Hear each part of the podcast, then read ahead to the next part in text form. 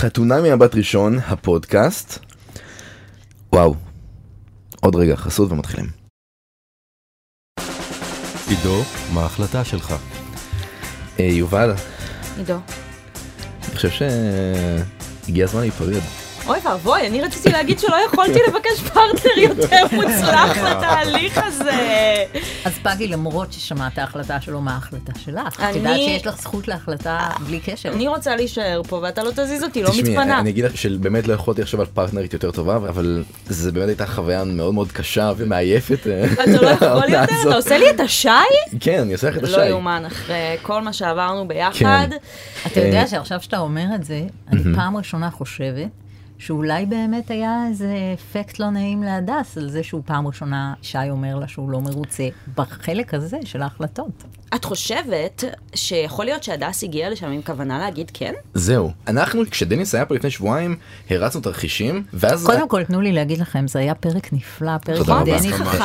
דניס. הוא בן אדם נכון. חכם בצורה יוצאת מהכלל, אנחנו אוהבים נורא את החשיבה שלו וגם התגעגענו אליו, התגעגענו לשמוע את המחשבות המפותלות האלה והמתוחכמות, שלא בדומה להרבה אחרים. דניס צדק בהרבה מאוד מהניבויים שלו, הוא רואה נכון. מעולה יחסים. כן. ועוד כעסנו עליו שהוא נביא זעם. כן. כן. מעניין מאיפה לא?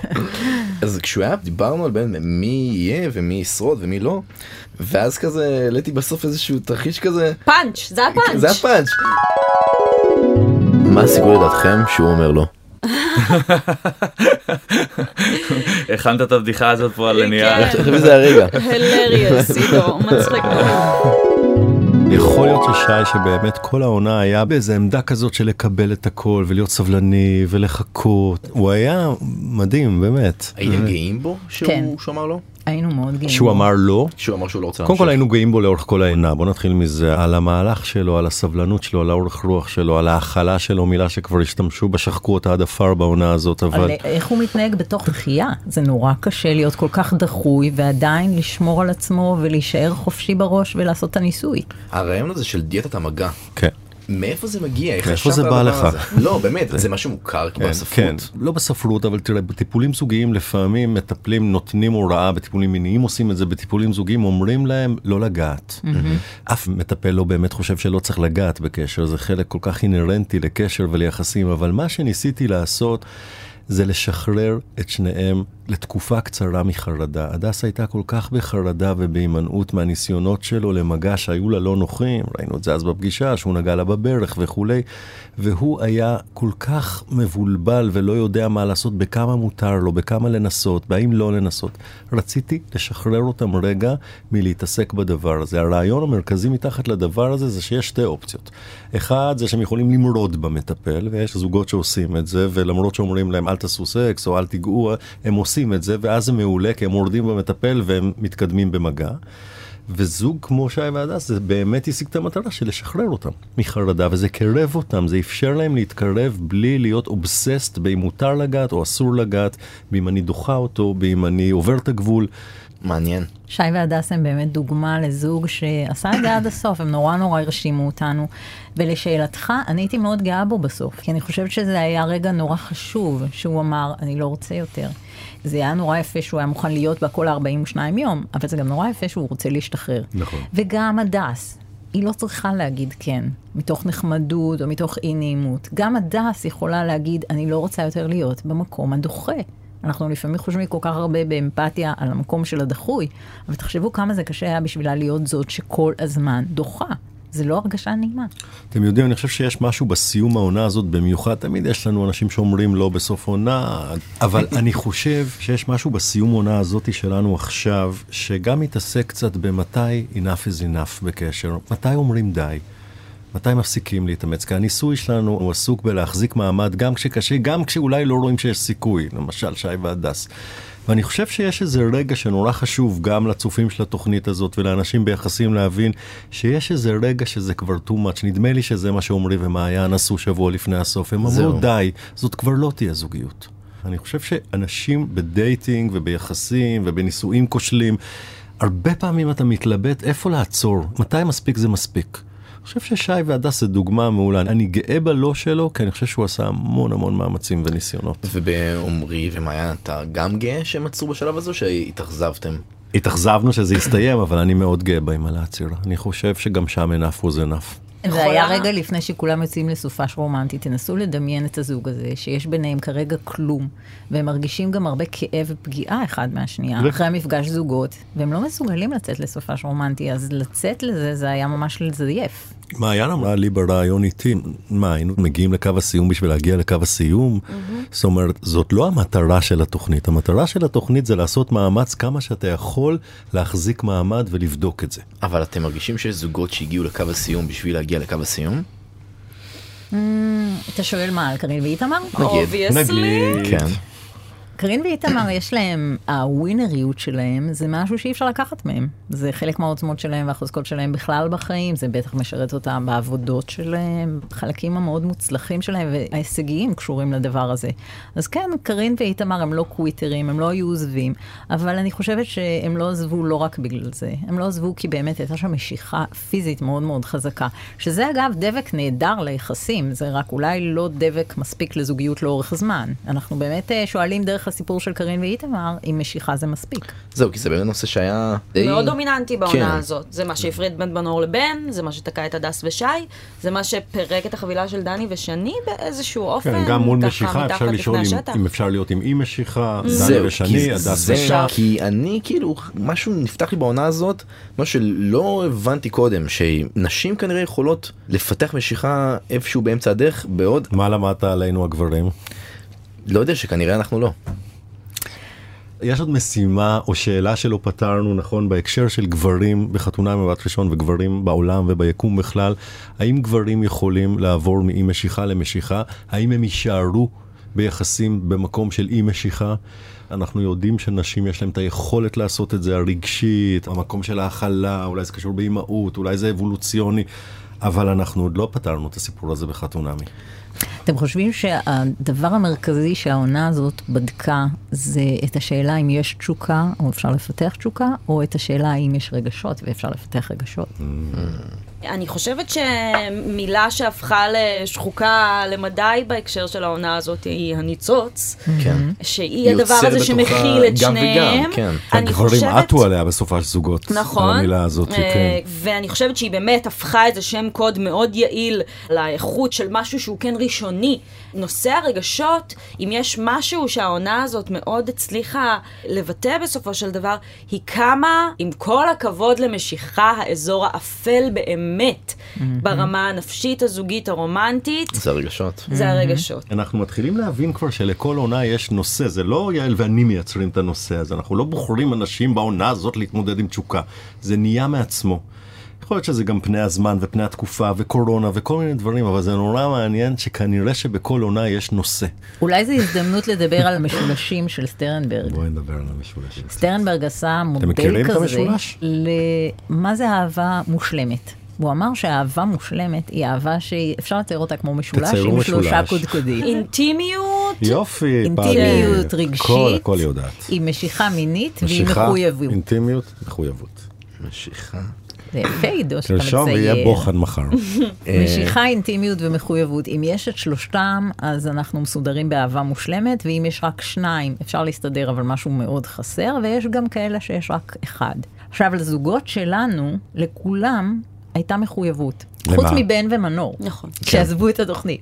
אבל לכל האחרים הייתה מחויבות מאוד גבוהה, אם לא אחד לשני, אז לתהליך ולנו. הם באמת לפורמט, נתנו כן. את הדבר הזה של 42 יום הם איתנו. וזה המקום להגיד שבשידוכים בכלל, שידוכים גם במגזר הדתי וגם שידוכים של הסבים והסבתות שלנו מפעם, זה קוד- הגיבן. זה מתחיל ממחויבות, אין שם נכון. כלום. יש שם שני אנשים שלא מכירים, גם אצלנו בפורמט, גם אצל החרדים, והדבר היחידי שיש להם זה מחויבות לשדכן, לחברה, יש מחויבות שמחברת בסיס שני אנשים עמוק. יחד.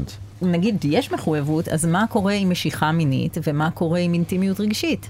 אז יש זוגות שהיה להם משיכה, כמו קארין ואיתמר. משיכה מאוד גבוהה, מחויבות מאוד גבוהה, אחד לשני ולפורמט. אבל אז יש שאלה של האם יש רגשות. וזו הצתה מעולה וחשובה, זאת אומרת, הרבה פעמים אנחנו מכירים את זה גם מעולם הדייטינג וזה שכשיש קליק, כשיש משיכה, כשיש תשוקה על ההתחלה, זה עובד. את באה לדייט ראשון, את רואה מישהו, את נדלקת עליו, זה נותן דלק להמשך. זה כאילו משהו שמאוד ברור לנו, לגברים עוד יותר ברור, שאם אני לא מרגיש את המשיכה הזאת על ההתחלה, אני לא רוצה להמשיך. כן? ברור. אני חושבת שבאמת השאלה של העונה הזאת זה האם רגשות יכולים להתפתח. מה שטרנברג אומר על זה? הוא אומר שאפשר, ובאמת שאפשר לעבוד על המשולשים האלה. אתה רק צריך לדעת איפה אתה עומד כל פעם, נכון? ואני חושבת שהמילה המכובסת הזו, ניצוץ, מאוד מאוד הפריע לעבוד על זה. כי לא היה מאוד ברור שכשמישהו אומר אין לי ניצוץ, מה כן, אין לו? אין לו? רגש. אין לו אה, אני רוצה להגיד לכם תשוקה. שני דברים על המשולש הזה. אחד, זה שזה יכול להשתנות הדברים האלה בתקופות מסוימות בקשר. אנחנו יודעים את זה על תשוקה, היא עולה ויורדת, זוגות לאורך שנים התשוקה יורדת, אחרי לידות וכולי, וזה בא והולך, וזוג יכול לעבוד על העלאת התשוקה שלו, אז זה יכול להשתנות כל המרכיבים האלה בכל רגע נתון, חוץ ממרכיב המחויבות שהוא חייב להיות שם באיזשהו בסיס, וגם שהדבר הזה פעם חשבו שהוא לינארי. כי ההיגיון אומר לנו תשוקה, רגשות, מחויבות. וזה לא, א', אנחנו בחתונמי זה בכלל הולך מחויבות, ואחר כך אינשאללה תשוקה ורגשות, ואנחנו יודעים שזה משתנה אצל זוגות, אפשר לעבוד עם המשולש הזה, והוא משתנה מרגע לרגע, זה עולה ויורד, לא שלושת הדברים האלה צריכים להיות נוכחים כל הזמן. זה גם מאוד חשוב, זה גם נורא מרגיע זוגות. אז בסדר, אז אתם בתקופה עכשיו בלי תשוקה, זה בסדר. צריך לדבר גם על מה ה pay-off בעונה הזאת. יעל ואני תמיד אומרים, בשבילנו הצלחה זה לא זה, והצלחה זה לא זה, אבל אולי גם הצופים הנאמנים של העונות, מעונה לעונה, צריכים להתחיל להבין שבחתונה ממבט ראשון יש כל מיני סוגים של תגמולים. נכון שאנחנו נורא רוצים לשמוע כן, ונכון שכולנו רוצים שיהיו עוד מלא נירים והגרים, אבל זה לא רק דיבור על מה זה הצלחה בתוכנית, זה גם דיבור על מה עושה לך שמח בלב, מה עושה לך טוב. בוא נדבר בשם הגברים רגע, הצופים. מה, מה עושה לי טוב בסוף העונה? מה זה תגמול מספק בשבילך בסוף עונה? אז בעונה הזאת אני אגיד שבאמת א' לראות את מנו וניצן באמת מסיימים את זה ככה ברור שזה התגמול המיידי והמתבקש. אמ, שי זה דוגמה אגב מעולה באמת הדבר הזה. כי מה? כן, ל- לראות אותו מצליח באמת להסתכל פנימה לנבחי נפשו. להגיד אני סבלתי נורא בתהליך הזה אני לא רוצה לסבול עוד אני הגעתי לקצה. גם לראות- שני בעיניי זה קטר. גם- גם נכון. שני, בכלל, נכון. אני חושבת על שני ועל המהלך שהיא עשתה בעונה, היא נתנה לנו כמה מהמשפטים כן. האלמותיים. בואו תתפרצו כן. לדלת הכי פתוחה בעולם, תוך שאני לא מנהלת שמענו- רישום. אני באמת חושבת ששני היא אמיצה וכנה, והמחשבות שלה על רווקות מאוחרת זה פשוט יהלומים שהיא חלקה איתנו, שהסכימה להגיד את זה ולא כיסתה על הכאב שלה ועל הקושי שלה. כמעט בכל עונה יש לנו זוג של רווקות מאוחרת, אנחנו לא, לא בהכרח בוחרים כזה, אבל יש לנו... אגב, מה הקריטריון פה? סליחה, אני חייבת להבין. גיל. מה מה הגיל שממנו זה מאוחר. אלה שמגרדים את הארבעים, רווקות מאוחרת זה להיות הרבה מאוד שנים ברווקות, זה קצת אחרת בשביל גברים ונשים החוויה, אבל היה לנו את שירי ולירן ואחר כך את הגר וניר, ובעונה הזאת יש לנו את שני ודני. ואני גם, אפשר להגיד משהו על זה שהיא החליטה להגיד לא, כי אנחנו יודעים שבהרבה רגעים היא מאוד מאוד רצתה את דני. זה דבר מדהים, לרצות כל כך מישהו, להגיד שהיא חושבת שהוא מתאים לה, אבל להבין שאם הוא לא הולך איתה והוא לא רוצה אותה, אז הוא בעצם לא מתאים לה, והיא יוצרת את זה. ויותר מזה גם ההכרה שלה בעוד כישלון שהיא נורא נורא חששה מזה. אני נזכרתי בדברים של אה, ניצן דווקא. היא אומרת שנקודת המוצא שלה הייתה בעייתית בגלל שהיא לא כל כך הייתה מסוגלת להודות בכישלון ובייאוש אתם של זוכרים הרווקות. את זה מהפרק הראשון שהציגו את. ניצן? כמה היה קשה בביקור בית שעשיתי אצלה, היא פשוט לא נתנה לדבר על זה. היא התחמקה בכל דרך מלדבר על זה שהיא רווקה. באמת להגיד אני רוצה, זה היה משפט ענק בשבילה, והיא הלכה בסיבובים מאוד גדולים בשביל לא להגיד שהיא רוצה. גם אצלך בקליניקה היא עוברת בפגישה הקשה וזאת שאומרים שהיית קשוחה נורא עם מנו וניצן שאני מעריץ אותך על הטיפול הזה אז אני חושב שגם שם את אומרת אני רואה אישה שרוצה יותר מהגבר והיא אומרת לא לא לא לא לא לא את לא אומרת את זה עכשיו וזה כבר ממש אמצע העונה קדימה. זאת אומרת היא עדיין בתוך התהליך גם עם יעל וגם עם עצמה וגם עם מנו היא עוד לא יוצאת מהארון של להודות שהיא רוצה שהיא רוצה יותר שקשה לה להיות רווקה. כן, זה בדיוק מהכיוון ההפוך של שני, אבל זה באמת הפחד. גם ניצן לא ילדונת, היא לא בת 30. ואני חושב שהתוכנית הזאת מחברת מאוד מאוד למשאלה של נשים היום, בתוך כל הקריירה וההצלחה של נשים, והנשים המשוחררות של היום, והנשים התל אביביות של היום, שיכולות להסתדר בלי גברים, ויש בנק הזרע, ויש כסף, ויש הכל, שבסוף בסוף נשים כן רוצות קשר, כן רוצות זוגיות, כן רוצות משפחה. אנשים לא רוצים להיות לבד. לא דיברנו על גברים ברווקות מאוחרת, כי זה לא כל כך מקבל פוקוס, לדעתי, עד העונה הנוכחית. אולי קצת עם לירן זה עלה, נכון, אבל... לא שומעים לא את לירן ולא את ניר מדבר על הכאב של הרווקות, הם לא מדברים על זה, כי אני גם לא בטוח כמה הם מרגישים את זה.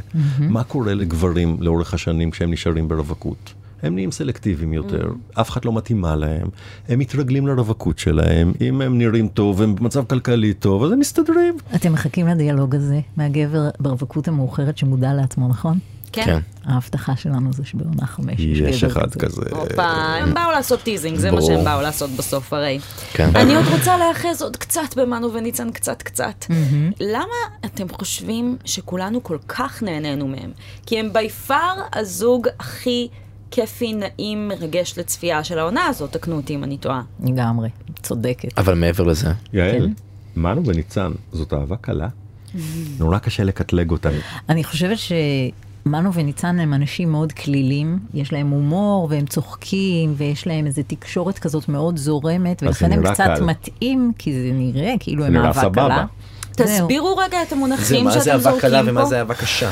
אהבה קלה, אולי הדרך הכי טובה להדגים את זה, זה פשוט להגיד לירון ועינת. לירון ועינת זה אהבה קלה, זה זוג שנפגש, החתונה היא סבבה, זה אהבה שאין בה ריבים, אין קונפליקטים כמעט, יש התאמה מאוד אולי גדולה. היא קלה כי יש- היא חלולה.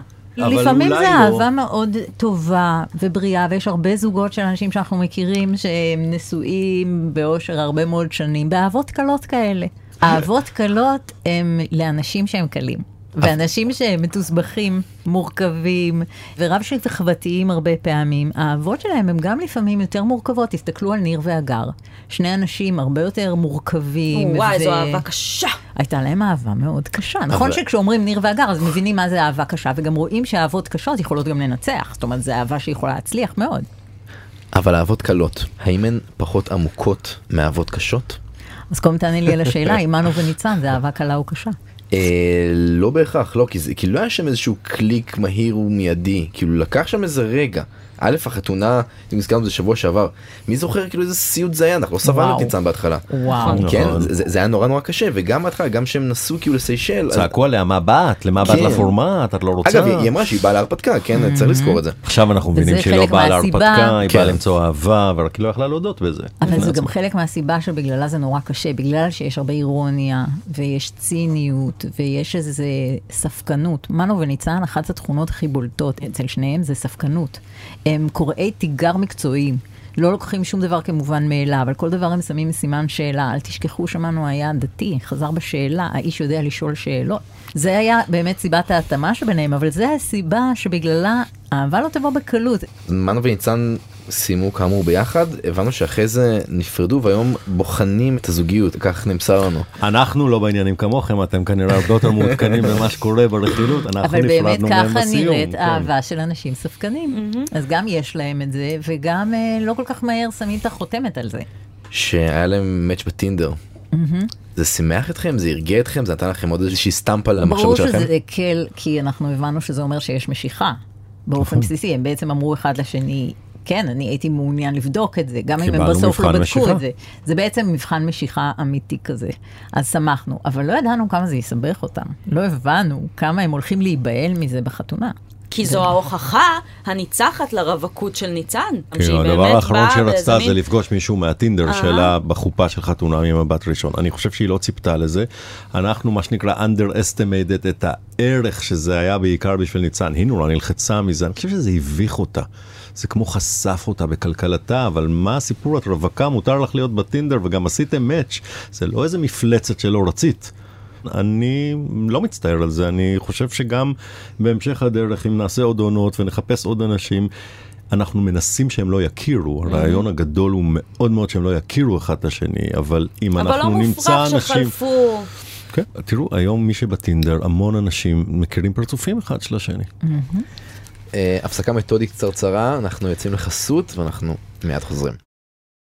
אולי זה הרגע לשאול, מה הייתם עושים אחרת בעונה הזאת? שאלה קשה. נגיד, אני חושבת לעצמי, האם אנחנו מצטערים על בן ומנור?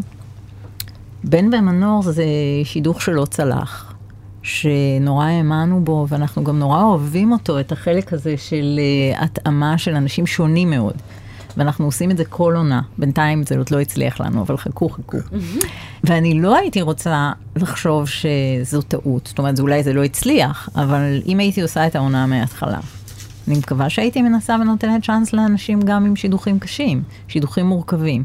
חלק מהשידוכים הם מאוד קלים. קארין ואיתמר למשל זה היה יותר קל, מעיין ועומרי, זה שידוך יותר של דומים. שידוך של אה, אנשים שהם שונים מאוד אחד מהשני, כמו מנור ובן, זה ריסקי לקחת אותו.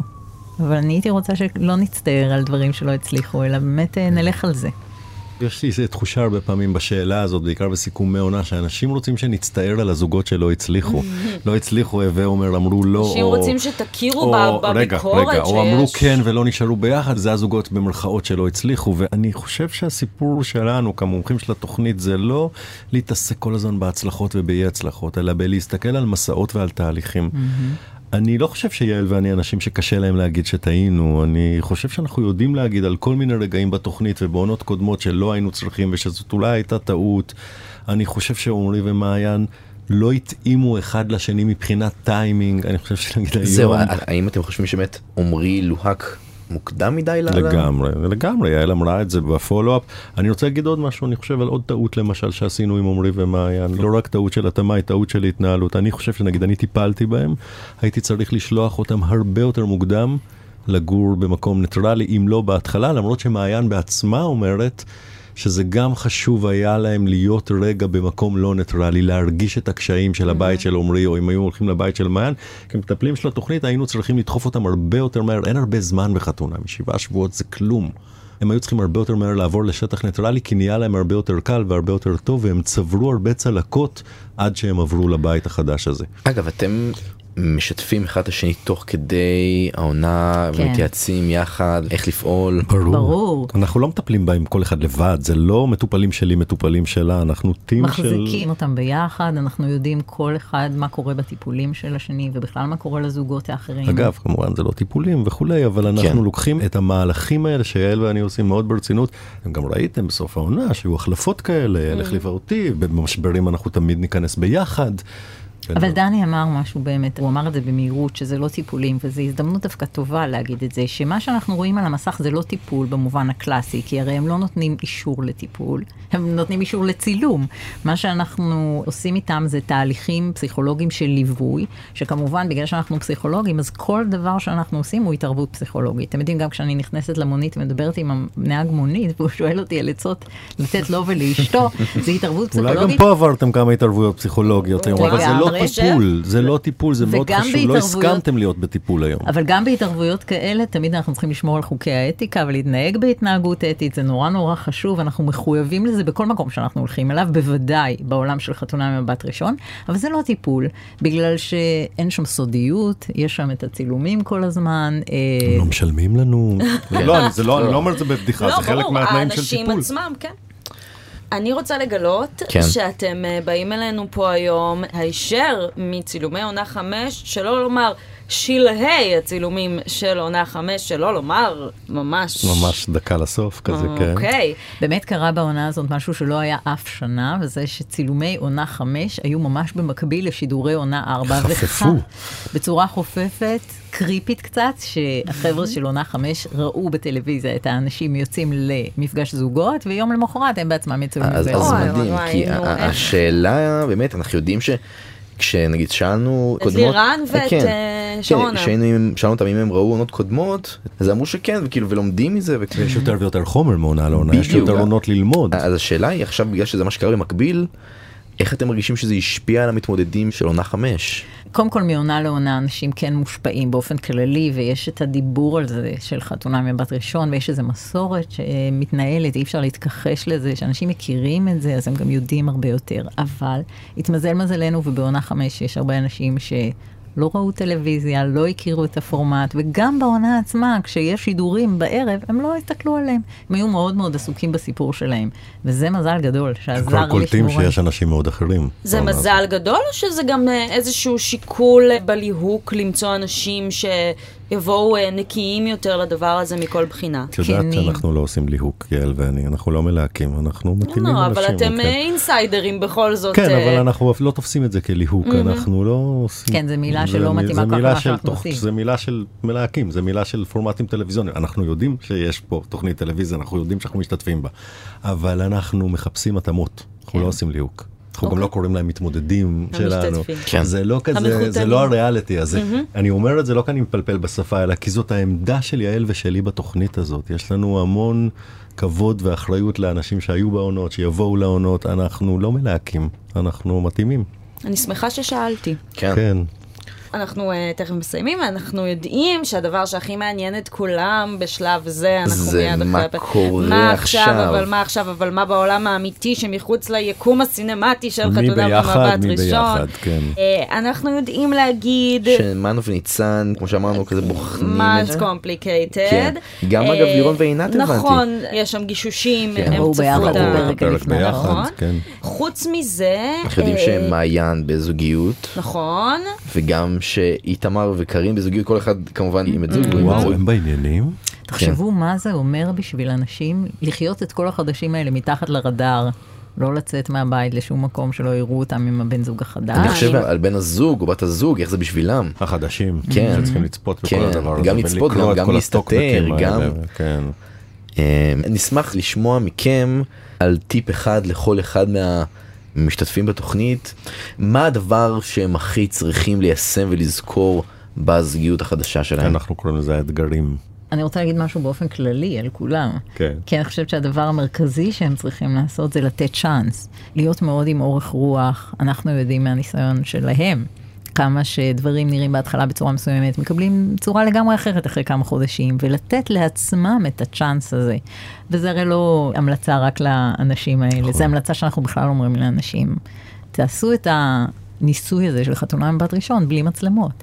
תישארו ביחד 42 יום, תשנו ביחד, תלכו לעבודה, תחזרו, תהיו ביחד, תראו חברים, תראו בני משפחה. תעשו כלום ביחד, אבל ביחד, ותראו מה זה עושה לכם ולקשר שלכם. וכמובן כל הזמן, לדבר, לדבר, לדבר. ואני רוצה להפתיע אתכם בתשובה שלי. כן. אני לא רוצה לתת להם עצות יותר. אני רוצה לשחרר אותם לחייהם. אני חושב שהם היו מחויבים לפורמט שלנו הרבה מאוד זמן, גם 42 יום, גם כל התקופה הזאת שהם היו צריכים לצפות בעצמם, לא לצאת החוצה. אני חושב שהגיע הזמן שנשחרר אותם מהפורמט וניתן להם לחזור לחיים האמיתיים. כי אני חושב שמגיע להם לחזור לחיים שלהם ושיקחו את מה שהם לקחו ושמה שכאב להם לא יחזור להם ו... הם כבר לא שלנו יותר, לא של יעל ושלי, ולא של הצופים, ולא של הטוקבקיסטים, הם אנשים פרטיים שהשתתפו בתוכנית, הם היו אמיצים מאוד, ועכשיו זה הזמן שלהם. עכשיו זה גם הזמן שלנו. אנחנו ארבעה וחצי חודשים חיים, נושמים, מדברים. כתבת לי מכתב? כתבתי מכתב. אהה. כן, ניתן אותו אחר כך. אתה רוצה. לקרוא זו- אותו? אבל לא. חשוב בעצם. אגב, איזה רגע דרמטי זה היה ששי כאילו קרה. וואו, וואו, כן, מדהים. ואנחנו נתגעגע. כן. אני אתגעגע, עידו. אני מתגעגע אלייך פגי. אלייך ולתוכנית. אני אתגעגע לתוכנית, אני אתגעגע לדני דני ויעל. כן. נגיד תודה. תודה ענקית. מלא תודה. כל התודה. לאפרת מירון היקרה שלנו ששיגענו אותה במשך עונה שלמה וערכה באמת בצורה מופתית את הפרקים האלה. תפירה עילית עשתה. כן, לנטע ספילמן המפיקה. ואם בא לכם או לעשות בינג' על כל העונה הזאת של ה- אה, נשמע לי כיף הפודקאסטים, דווקא. כן, לגמרי. מה, אתם מוציאים אלבום של הפודקאסט? כן. מיטב הלהיטים. יובל פגי, עידו פורט. איזה כיף היה. חולה עליך. גם אני עלייך שמחתי. נשתמע בעונה הבאה, עונה חמש אני. ואתה נשתמע זה כבר אנחנו נשתמע עוד מחר. לפני, אבל המאזינים. דני ויעל, תודה רבה שבאתם. המון תודה. ממש ממש. תודה. זה כיף לחגוג איתכם את הסיום. תודה. ממש. לחיי זוגיות טובה לכולם. אמן. צ'או.